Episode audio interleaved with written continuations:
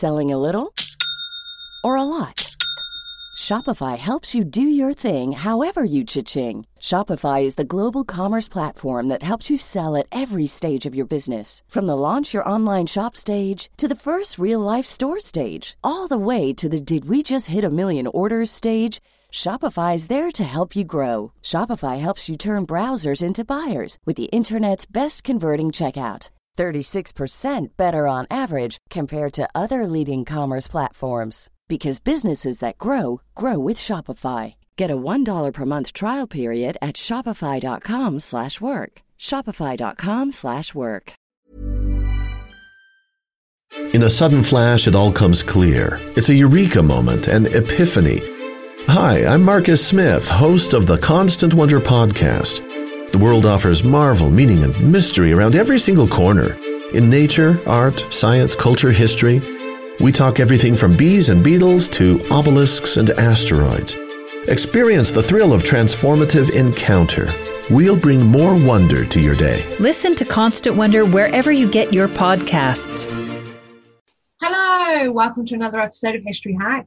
All very excited here. Who have we got on, Alex? Oh, I'm really excited today. We have Katherine Schofield with us today. She's a senior lecturer in South Asian music and history at King's College London. Hi, Katherine. Hi there, how are you doing? Oh, I'm so glad you got in touch because we've got an excellent topic today. Tell everyone what we're going to talk about. Okay, so we're going to talk about um, the history of Indian courtesans. Um, so, South Asia, what is now India and Pakistan and Bangladesh, and the amazing women singers, dancers, artists, uh, literateurs who were the really the only main public uh, women figures that you would see in male space. And yes, they also uh, had sexual relations with their patrons.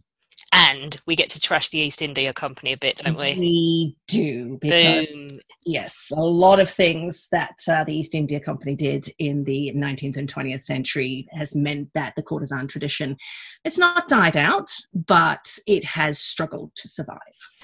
So let's start by telling everyone what do you mean by the term Indian courtesans? It's a really good time to talk about them, isn't it? Oh, yeah. Suddenly become relevant again. It has become very relevant, and not least because um, those of you who have been watching the new Mira BBC adaptation of Vikram Seth's novel A Suitable Boy will have noticed that a very prominent, very starry character is an Indian courtesan called Saida Bai, played by the great Indian actress Tabu. Um, and she is gorgeous, she is glamorous, she is also, for those of you who remember the book, and I'm not going to give any spoilers for those of you who've read the book or, or you know, yet uh, for the series.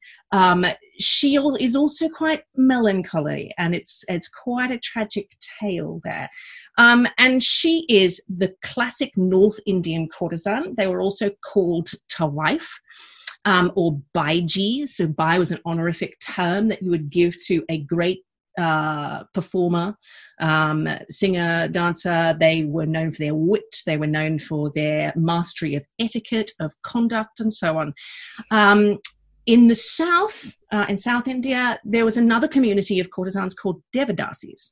Um, and these women were um, married to the deity in Hindu temples. So they were dedicated by their families to the service of the god as young girls. Um, and they danced in the temple um, for the deity, but they were also hired by um, the the ruler um, or, uh, or the patrons of the temple uh, to dance for them. Um, and uh, they also sometimes performed as salon performers, and again um, also uh, provided uh, sexual uh, pleasure outside marital bonds. So the crucial thing here is actually the difference between courtesans and wives or concubines. So wives and concubines before the 20th century um, they were responsible for shoring up the dynasty for producing heirs to the dynasty we're talking about elite women here mm-hmm. um, and because of that they were kept in segregated in the women's quarters or the zenana or the harem um, and they could be really well educated and have a big political role to play. One Mughal uh, wife was uh, governor of Delhi, for example, for a time, um, but they stayed in private to ensure that the dynasty was intact. Courtesans, on the other hand, uh, on the other hand, had to stay outside the harem and they performed in male space as public figures. And so you have, going way back to ancient Indian times, the development of matrilineal lineages, matrilineal hereditary professional women, where the mothers and daughters uh, would um, perform, but they would not marry. Um, and so they could be in public um, and perform um, and their sons and uh, their uh, the the menfolk of the of the um, tradition um, would accompany them on musical instruments, and some of them would be indentured out to other trades like carpentry or whatever. Um, so you've got this separation of two different types of women, both of them thoroughly respected, um, but really quite different and separate. That was a so, long answer. so culturally, how important are courtesans in India? Because they span a huge period, don't they? Yeah. And how is their world structured?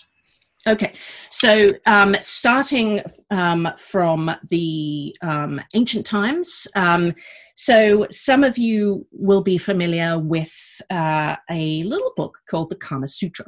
Um, mm-hmm. and contrary to popular belief, this great Sanskrit work by um, Vatsyayana, which was written around about the third century of the Common Era, is in fact largely a manual of statecraft and etiquette rather than a sex treatise. So there is a section on the arts of sex, obviously. That's the that's the the bit that the uh, colonizers pulled out and um, and made more uh, uh, seductive and amazing by you know introducing pictures and things. Mm-hmm. Um, but um, but there's this big section um, before you get to that stuff on the role of the courtesan and what the courtesan has to do. Um, and so Vatsyayana advises that the courtesan has to be skilled in all 64 arts that define a cultured person. And so he lists them all in this incredibly daunting uh, list singing, playing on musical instruments, dancing, writing, drawing, picture making, trimming, decorating, knowledge of magic, tailoring, carpentry, architecture, chemistry, mineralogy, cock, quail, and ram fighting, the rules of society, how to uh, pay respect, etiquette, um, and so forth. And a courtesan who had all of these became known as a ganika. Um, and they played these incredibly important public roles in ancient India as dancers, singers, bearers of high culture, and of course, uh, bedmates. And it's important to remember that um, pleasure was a really important, uh, had a really important place in Hindu thought, in ancient Hindu thought um, as a one of the virtues that um, uh, men and women should strive for. Um, and um, we also know a little bit about their education and the fact that the state paid for the Ganika's education. Um, and so they were taught again to sing, to play on the veena, which is a, a, a stringed instrument, flutes, drums. They were taught to write, recite, dance, act, paint, read the thoughts of others, uh, manufacture scents and garlands of flowers. Uh, they were taught the art of shampooing, uh, which was not washing your hair, but actually massage. Mm-hmm. Um, and the, of course, the art of attracting others. Uh, the arts of seduction. So, you know, this huge set of things. Um, that, and that list was from another text called the Arthashastra, which is about the 7th century CE, in, again in Sanskrit. Um, so, um, so, in terms of uh, social uh, life, we know that they were effectively uh, the property of the state if they were elite courtesans. So, they were at the beck of the and call of the Raja or Lord of uh, the domain. Um, and many cities and courts had courtesan quarters attached to them where courtesans lived with their entourages um, and with all the people who supplied them with makeup and jewelry and, and their musicians and so on. Um, and um, hopefully, we're going to see some of those scenes in A Suitable Boy for a much later time period. Um, I'm just reading Alina's mind here. Her mind went straight to entourage, diamonds, jewels. Oh I want to be a courtesan, but then was quickly scuppered by the fact that she is absolutely tone deaf. Uh yeah. Well, you could. I mean, you could have been one of those for courtesans who, who majored in dance because there There you was go. actually a I different can't dance education either. here. So so um so. Um, this is a bit later. We're going to skip now to the 18th century and and and to courtesans that the East India Company might have been a bit more familiar with. Um, but they danced in these troops of, of of dancers and singers, and the younger ones, the unmarried ones, the virgins, the ones who were you know you could pay a lot of money to uh, you know deflower. Deflower, Um, yeah. yeah. Um, they were dancers. They did the dancing, um, and some of them would uh, sing a little bit while they danced. But the main meat of the program and the more res- uh, more um, higher respect was given to this was for the uh, the older women who had maybe had a few babies by this time, maybe a little bit uh, rounder in the belly, perhaps a little bit less lithe.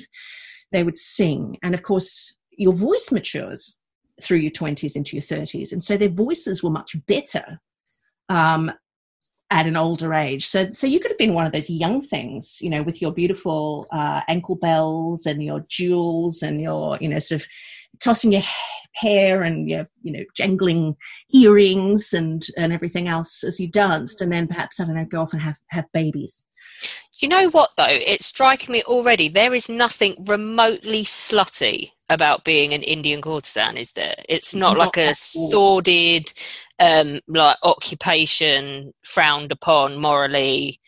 not at all. So, um, in the 18th century and early 19th century, you have all of these descriptions by um, European travelers, women and men, who are shocked to find that the dancers are not at all immoral.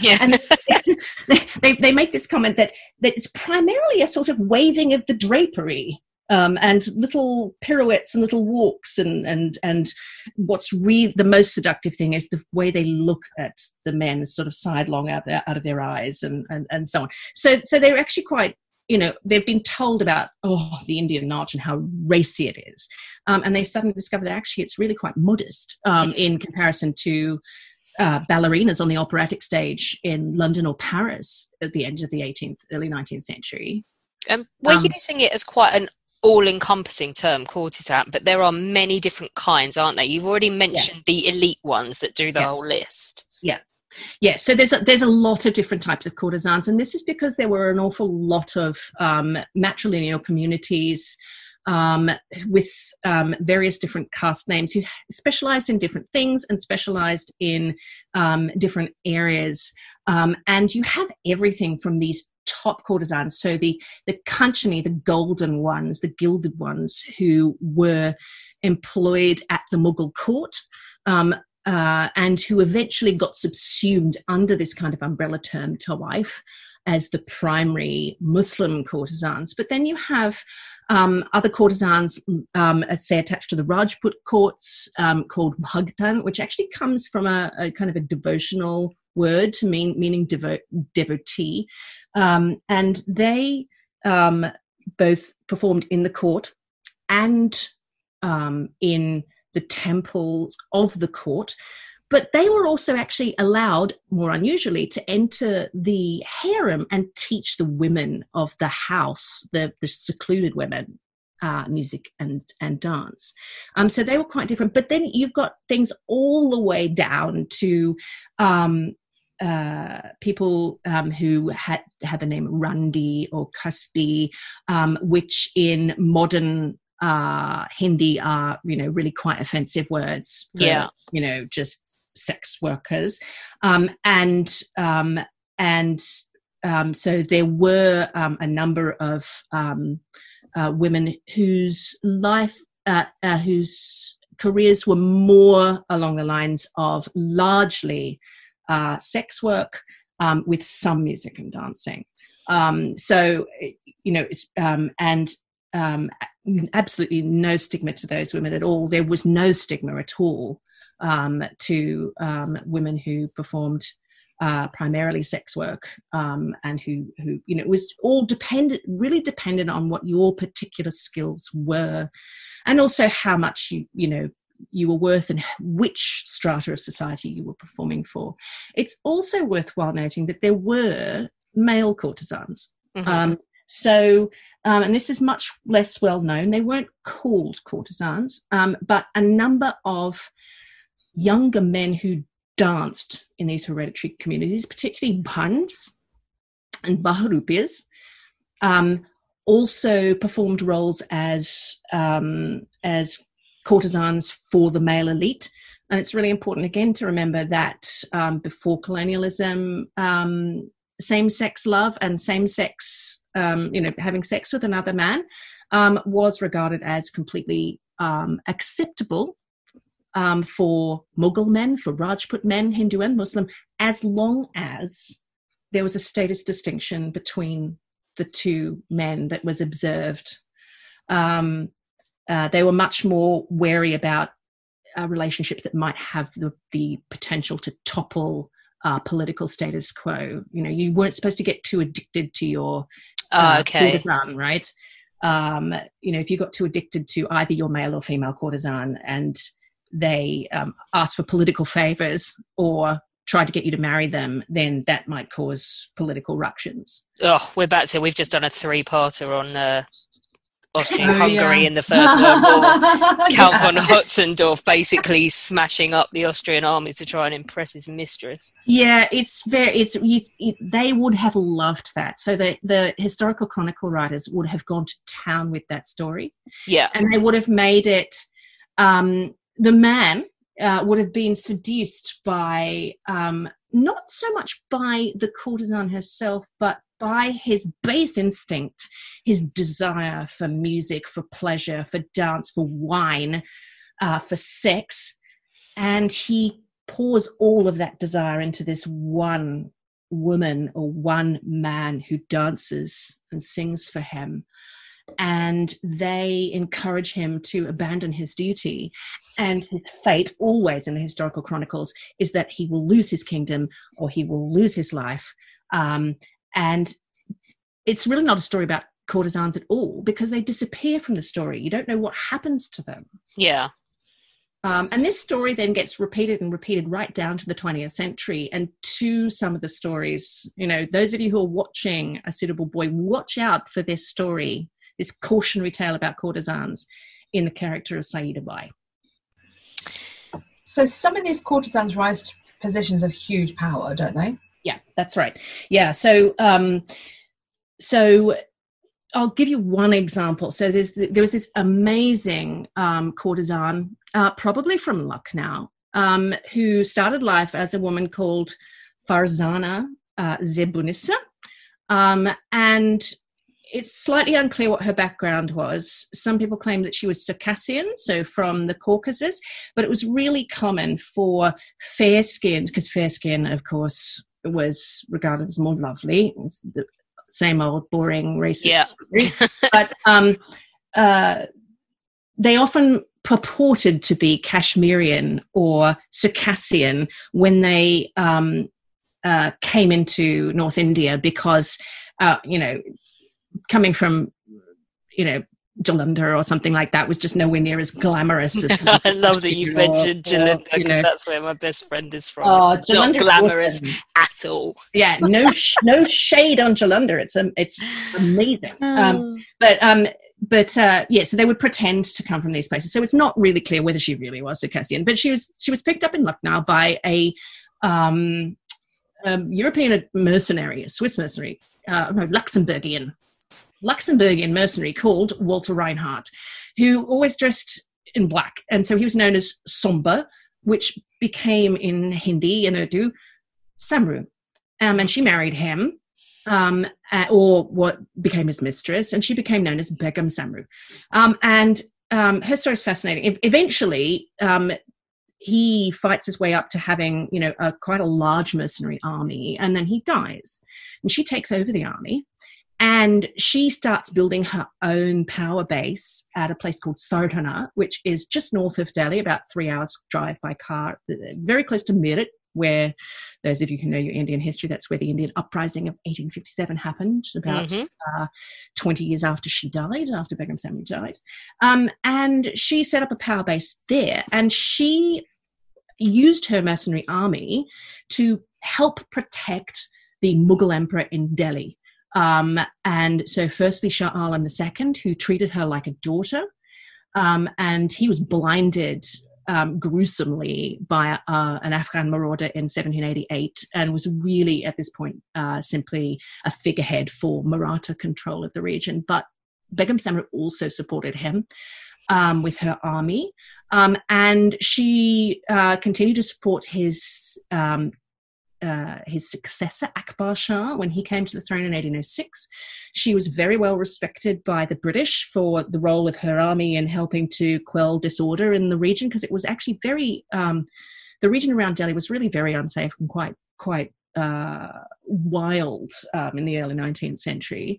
Um, and she converted to Catholicism and she built this massive basilica, um, which is still there um, on grand European style. Um, and throughout this time, she herself um, patronized courtesans um, and uh, Hindustani classical music and poets um, who would all come to Sardhana um, or would go to her. She also had a, a haveli, a palace in in Delhi, and they would come to her her palace, um, and they would perform there for her. Um, and her uh, successor, a man called uh, David Ochterlony Dyce Sombre, um, uh, became um, the first Indian to enter the British Parliament in 1841.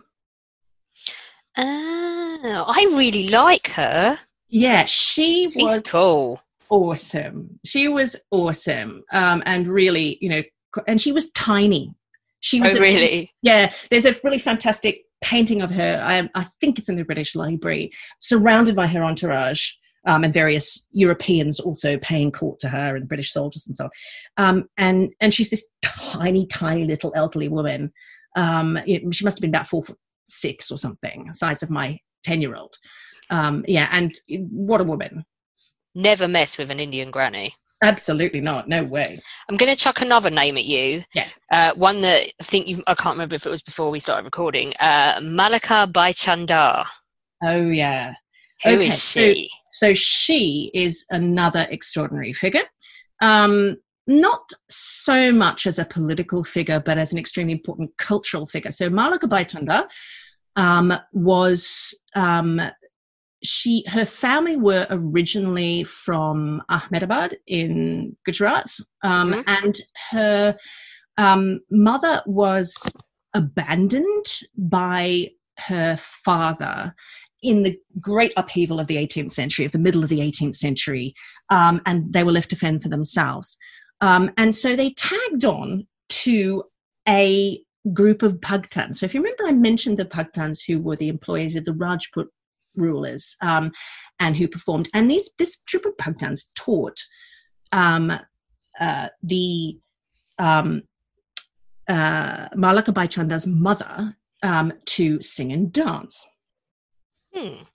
and um, and so they started moving as itinerants to um, south, and they ended up in the entourage of um, Nizam ul Mulk, who became the first independent ruler of Hyderabad. Hyderabad eventually became the biggest and wealthiest princely state.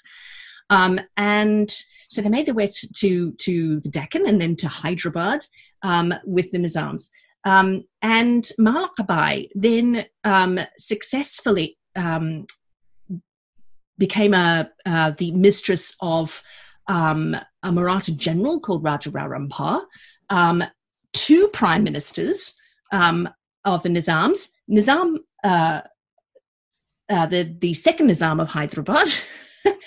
um, so she, and she and but her claim to fame, her, her two claims to fame, firstly, is that she's recognized as the first really fabulous Urdu poet. Yeah. Um, who produced a diwan or book of her own poetry in Urdu. Um, ghazal poetry, and secondly, because in the middle of a dance and song extravaganza to celebrate the defeat of Tipu Sultan by the combined forces of the British and, and, and Hyderabad in 1799. She pirouetted right up to John Malcolm, who was um, a member of the residency staff at the time, and presented um, her book of uh, poetry to him in the middle of this naach. Um, and he slipped it into his breast pocket um, and took it home with him, and it ended up in what are now uh, the India Office collections in the British Library. So you can go and have a look. Oh, brilliant! It's an amazing little artifact. But she, yeah, but she was really extraordinary. Uh, but the other thing it, it, was interesting about her was that she, in a complete reversal of, of fortunes, she never married. She had a massive um, uh, mansion where she trained her girls.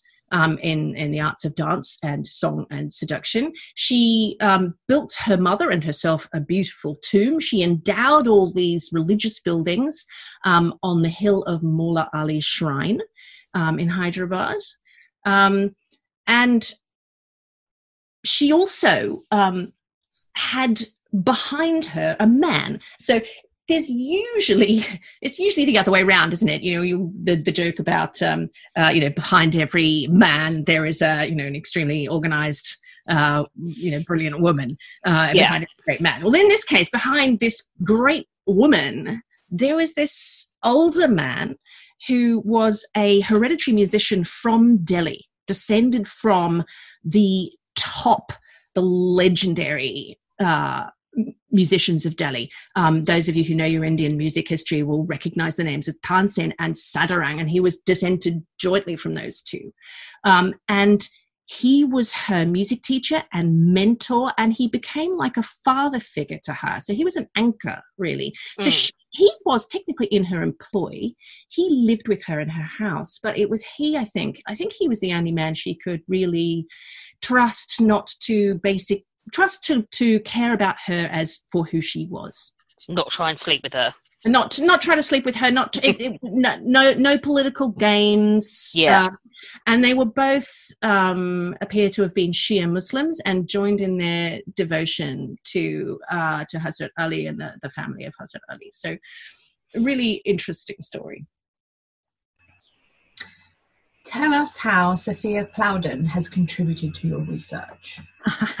okay, so so this is another courtesan story. So we're moving back to um, back to Lucknow, um, and um, so this is um, slightly earlier than Mah Laqa Bai. So Mah Laqa Bai uh, dies in, the, um, in 1824, and so we're moving back to 1788 to Lucknow, um, and in the 1780s, um, there was a real fashion amongst English women in um, stuck in India with nothing to do uh, with their husbands um, to run around and collect the songs um, of courtesans of, of, of, the great wife whose um, uh, performance they were invited to by the local rulers uh, or the local you know wealthy merchant or whatever. Yeah. Um, and it was similar to the, the, fashion for running around and collecting Scottish songs or Irish songs, or, or which is the sim- similar time similar time period. And um, so she went to Lucknow twice with her husband, uh, who was an East India Company official, and this and she collected songs there, which she she then took back to sing herself at masquerades, dressed in the dress of a courtesan, which she describes in minute details in one of her letters in the British Library. Um, and um, singing the songs in their original language, even though she didn't really understand the language at all. Um, and then when she went back in 1788, she collected these songs. And when she went back in 1788, there was a massive star who just turned up called Khanum Jan. And Khanum Jan had grown to popularity actually in the British cantonment in nearby Kanpur um, where there's even a satirical poem about her leaving and how devastated everybody is in English, um, leaving Kanpur to go to the much more prestigious court of the Nawab of Lucknow, the ruler of independent Lucknow. And Lucknow in the 18th and 19th centuries was the byword for the best of late Mughal culture. Everything was the best there. Um, okay. Um, and sh- and so she became the star turn in Lucknow. And Sophia Plowden and Khanum struck up this very interesting professional relationship where Khanum would come to Plowden's house and sing to her, and Plowden would write down the tunes of the songs, and she would get her secretary, secretary her munshi, to write out the Persian and Urdu and Punjabi uh, and Hindi lyrics. Um, so that she would then be able to sing these songs for herself. And these we still have. So we actually know what some of these songs sounded like, which is quite remarkable. But from the other point of view, another thing about Lucknow courtesans um, was that in this time period, late 18th, early 19th century, it's quite clear that their most important uh, both um, friendships and sexual relationships were with each other, which with other tawaif. Um, and um, this. I was going to uh, ask you, what is recti? Is it recti? Okay. Is that how you say it? recti. Okay, yeah. so there's this. There is this genre of um, Urdu poetry or song lyric called rehti. So there are mm. these. So some of you may have heard of uh, the Urdu ghazal um, which is this couplet like form, which has a kind of A, A, B, A structure like a European aria. So these were kind of recognizable musically, sort of, to Europeans. So they quite liked them and they like listening to them and they like trying to sing them themselves. Um, there is another genre which is is essentially the same form, but instead of with the Urdu ghazal it being um, a man writing about a woman, um, or possibly another man, because gender is ambiguous in the Urdu ghazal. It's mm-hmm. a woman writing about, in women's language, often the language of courtesans, often about another woman. So you have these rehtis, um, which um, talk in quite explicit detail about sexual relationships between uh, courtesans. Um, and there's a particularly nice one from the late 18th century by a poet called Rangin, who was famous for writing some of the most racy rehtis, mm-hmm. um, in which a woman upbraids her lesbian lover. So the lesbian lover was the term Zanakhi. Oh, Zanakhi, ever since you heard the keyboard play, you have become obsessed with a foreign woman. So here you have a situation where it's quite possible, it's conceivably possible that Khanum Jan actually had a big crush on Sophia Plowden. Um, uh. Yeah, and we have a painting of Sophia Plowden from approximately this time, a little bit later in London, um, where she really was actually quite an attractive woman. Um, so you know, and she would have had that you know lovely fair skin. Um, which this is true, yeah. fairer than all of them. Yes. So yeah, Cool fact a crocodile can't stick out its tongue. Also, you can get health insurance for a month or just under a year in some states. United Healthcare short term insurance plans, underwritten by Golden Rule Insurance Company, offer flexible, budget friendly coverage for you. Learn more at uh1.com. Quality sleep is essential. That's why the Sleep Number Smart Bed is designed for your ever evolving sleep needs. Need a bed that's firmer or softer on either side? Helps you sleep at a comfortable temperature? Sleep Number smart beds let you individualize your comfort so you sleep better together. JD Power ranks Sleep Number number 1 in customer satisfaction with mattresses purchased in-store. And now save 40% on the Sleep Number limited edition smart bed for a limited time. For JD Power 2023 award information, visit jdpower.com/awards. Only at Sleep Number stores or sleepnumber.com. And so, is it just so in terms of you're saying the most important relationships with each other that's emotionally as well as sexually? right. Yeah yeah. The most important emotional social and sexual relationships were with each other. Um, and there's a great article by um, a woman called Veena Oldenburg. She went and talked to um, some of the um, daughters um, and still practicing tawaifs in Lucknow in the late 60s early 70s um, and they talk very freely about their own relationships with each other and about the kinds of language that women use when they make love to other women um, in this time period. So, mm. how do courtesans come into events surrounding the uprising in 1857? Yeah. Okay. So they actually play quite um, an important role. So you know, I've just been talking about uh, Veena Oldenburg's work looking um, at um, modern day courtesans, and she actually came to this because when she was looking at Lucknow in the mid to late 19th century, and particularly looking at the effect of the Indian uprising on Lucknow's culture, because Lucknow was devastated by the uprising, mm. she picked up the fact that the Tawaifs in Lucknow were all in the highest tax brackets. And the reason we know this is because the British punished them for assisting the rebels. So, a number of the most prominent courtesans uh, throughout North India.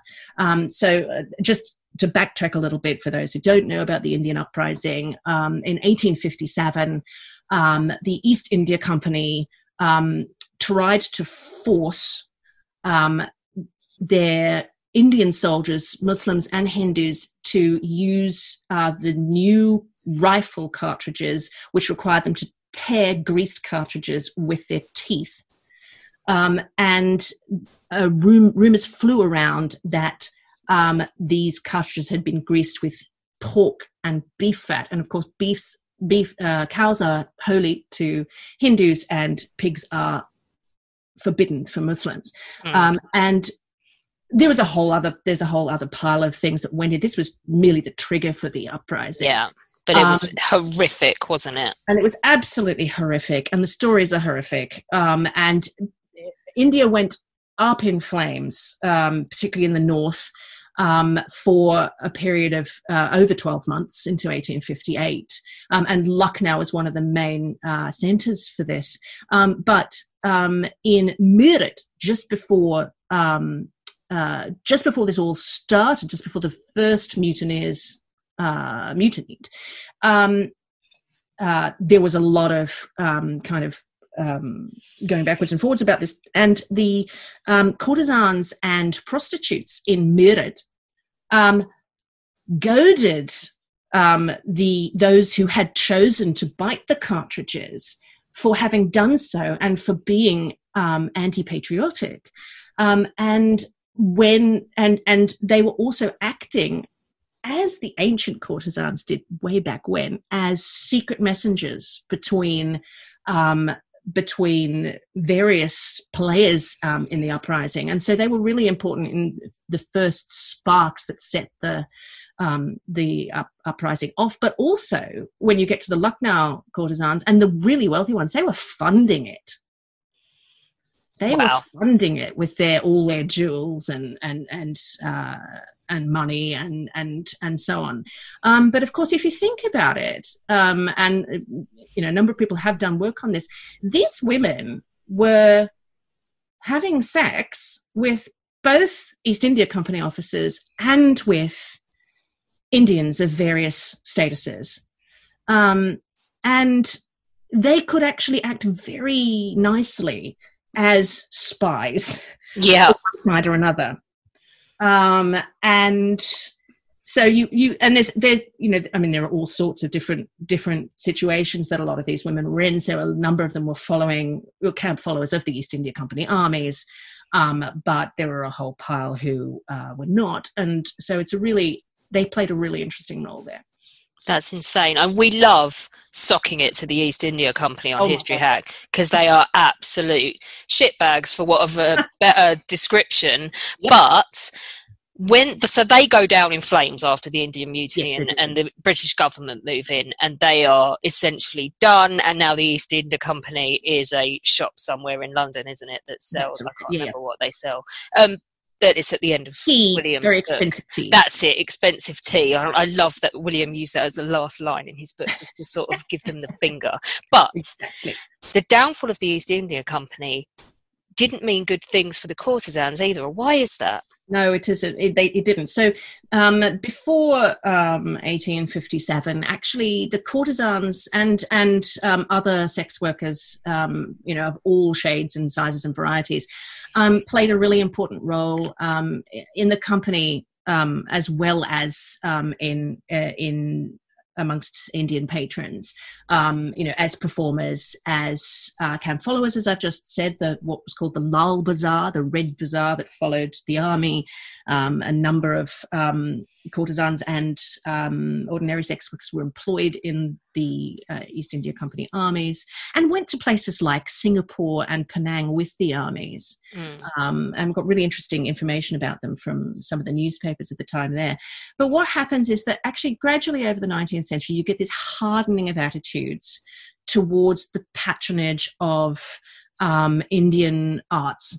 So you know That's what this essentially happens isn't it? Is that the victorians come in and crap all over centuries of tradition and put their mean spirited british christian that's right. slant on it and yeah. it's the beginning of the end. Yeah it is. Well it's not quite the beginning of the end. So so so what happens is that you get this increase in you know you get this drop off in in europeans who are willing to patronize indian music and dance though there are still some um and i mean you know men are men yeah men still um, want sex yeah exactly um and um but after 1857 um the East India Company gets rightfully booted out because they made such a dreadful hash of things. Yeah. See you later. Bye bye. And Crown law comes in, and, which means that acts of parliament passed in Britain, by and large, have to be you know um, exported to the colonies.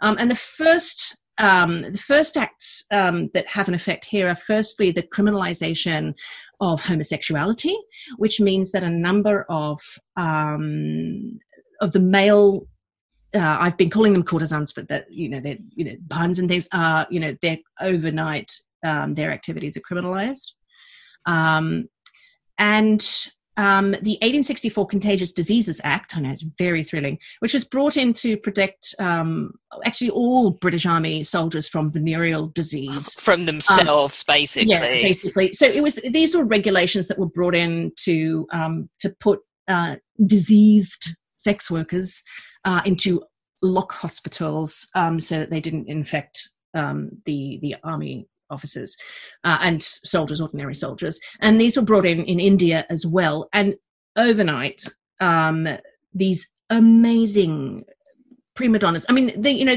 think of they were always referred to in the 1820s by Europeans as the Catalanis of India. And Angelica Catalani was this amazing opera diva uh, mm. in, in London. Um, and um, in the late 18th century. So you've got these great, amazing opera divas who are then treated by the by British legislation as prostitutes. As and this word comes people, basically. And so you get this conflation of the word tawaif with the word prostitute, this kind of moralization, this moral stigma against um, women in various kinds of sex work. Um, and then on top of that, in the late 19th century, um, almost all of the matrilineal communities, uh, hereditary communities of professional courtesans, are notified by the British government in India as what are called criminal tribes. Um, and this was largely to do with the fact that um, a lot of these communities, the ones that weren't indentured in a particular court, um, were itinerant. They traveled from place to place, even, and some of the top uh, artists, the derodar tawaif, traveled from place to place to perform.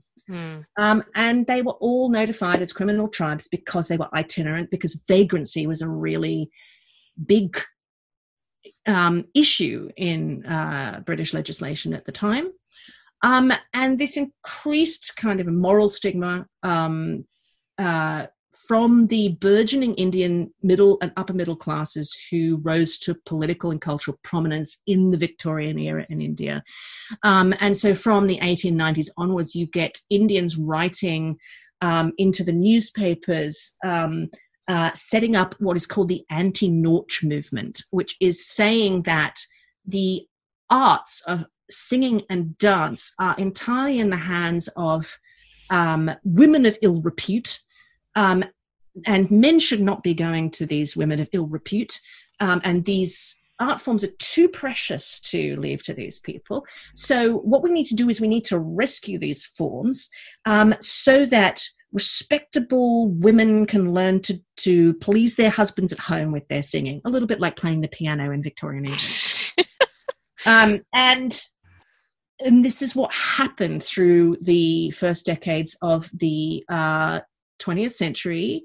Um, these uh, you have these music reformers and dance reformers who take the classical dances and classical song genres performed by Tawaifa in the north um, and Devadasis in the south and turn them into, for the north, Kathak dance, which was also performed by male performers, of course, as well, and Bharatanatyam dance in the south.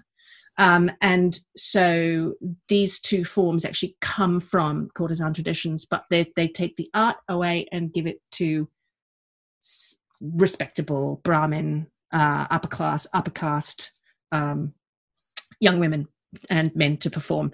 Um, and so the Devadasis themselves become, you know, pushed into different directions.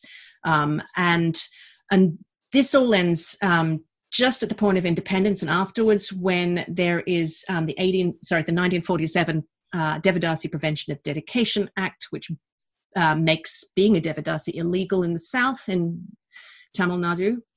Um, and then in 1951 all india radio puts a broadcast ban on any woman whose quote private life was a public scandal unquote. Um, and so Tawaif and Devadasi, all those who could be identified as such, were banned from the radio um, and sent to the margins of cultural life. And um, yet, yeah, and, and yet. yet. they've segued into they, those hereditary lines are still there, aren't they? And they have segued into the recording industry and well, right. what what we call Bollywood. That's right. So, um, so this this sounds like this is terribly depressing story, the courtesan tale, where it just ends in the courtesan disappearing from the story. No, these were extraordinarily entrepreneurial women, um, and throughout the late 19th century and early 20th century, the the best and cleverest elite Tawaifs and Devadasis actually took advantage of rapid developments in technology, in urbanization, and particularly celebrity culture, print culture, um, to make names for themselves on the public stage. Um, so you have them being photographed, and you have you know programs and you have you know all, all of these things and so they they they it's women from these communities because these are the only women who are allowed to perform in public they become pioneers as singing actresses on the Calcutta theatre stage in the 19th century. Um, and then in 1902, um, the International Gramophone Company turns up on its first uh, international recording expedition in India. Um, and the first people they can get to perform for them are the Tawaif, and particularly a famous one, a woman called Gohar Jan um, and there's a book on her life actually. Um, and they would sing their these three minute uh, discs because that's all, all the space you had. Um, and at the end, she would say, Miram Gohar Jan. So my name is Gohar Jan. Um, and she was, in fact, from a mixed Indian, Armenian, Jewish background, and she could sing in multiple languages. And she became a massive star through gramophone recordings because once you separate the Tawaif's body from her voice, the voice can enter respectable spaces yeah. on the gramophone recording. And so she kind of made a huge name for herself as a star that way. Um, and then, of course, they become the first stars on the radio. Um, they become the first actresses in silent film, and then, of course, the first singing actresses in the Hindi in, Hindi cinema industry from 1931. Um, and some of the um, the um, so playback, which um, you know, it, normally in Bollywood, you separate the voice of the singer um, from the body and acting of the actress. Mm. Um, that didn't really come in until the late 40s. Um, and um, so you have you had to have actresses who could sing and who were willing to appear acting and singing and dancing at the same time. Courtesans. Not easy. Perfect. Um, yeah. So um, so you have these um, two amazing uh, singers, two of the best singers of the 20th century, who are renowned for their classical music and their devotional music, um, but who used this technology to transition from being a, a, a in the case of Begum Akhtar, and from being the, the, daughter of a Devadasi in the case of MS Subbulakshmi, to being these unassailable uh, musical celebrities, garnered you know huge national and international accolades, um, and highly decorated and most beloved singers of the 20th century. Um, and they used this transition to get there. Um, they were both born within two years of each other. Begum Akhtar, uh, born as Akhtari Faizabadi in um, in, in 1914, and MS Subbulakshmi in Chennai in 2016. That's not 2016, 19. I was going to say, she's young. Very young, she's four years old. Um, and uh, Begum Akhtar died in 1974, um, and MS Subbulakshmi in, in 2000. Um, and um, I like it. It's a victory. Yeah, it's great. It's and, like, and, despite yeah. the Victorians yeah. and the East India Company and all of the crap that Britain laid at India's door, that part of culture has survived. Absolutely, it did survive. And actually, even still today, um, you know, there's a, a, lot of talk about how sad and desperate and terrible the lives of uh, bar girls are in Bombay and how they're exploited and, and so on. In fact, most of those women um, come from the same matrilineal hereditary communities that have been around for a thousand plus years the Nauts, the Berias, the Kanchani, um, and they are still performing dance to make a living beautifully as dancing bar girls in the bars in Mumbai. Awesome. So they've made that transition. Katherine, thank you so much for joining us and telling us all about uh, Indian courtesans, um, wives, um, and mistresses, concubines. Um, Whole lot. Various, yeah, pretty much. I'm trying to make this Indian list. women. yeah, pretty much. I'm trying to make this long list here, and it's uh, not coming out very well. But thank you so yeah. much for joining us anyway. Oh, my absolute pleasure. It's a delight to talk to you. Join us a bit later for Back Chat. Once again, Alina and I will be discussing some burningly non important question in history and being rather silly. And then join us on Monday when David Davies will be back. This is the author of the Quinton Journals. He came on before to tell us all about Charles Stuart's Navy. He's going to explain to us from start to finish the Spanish Armada. So don't miss that one because it's an epic, brilliant event in British history. But we find out exactly what happened, why the Spanish were routed and whether we actually deserve any credit at all. Don't forget, you can become a patron of History Hack for as little as a dollar a month.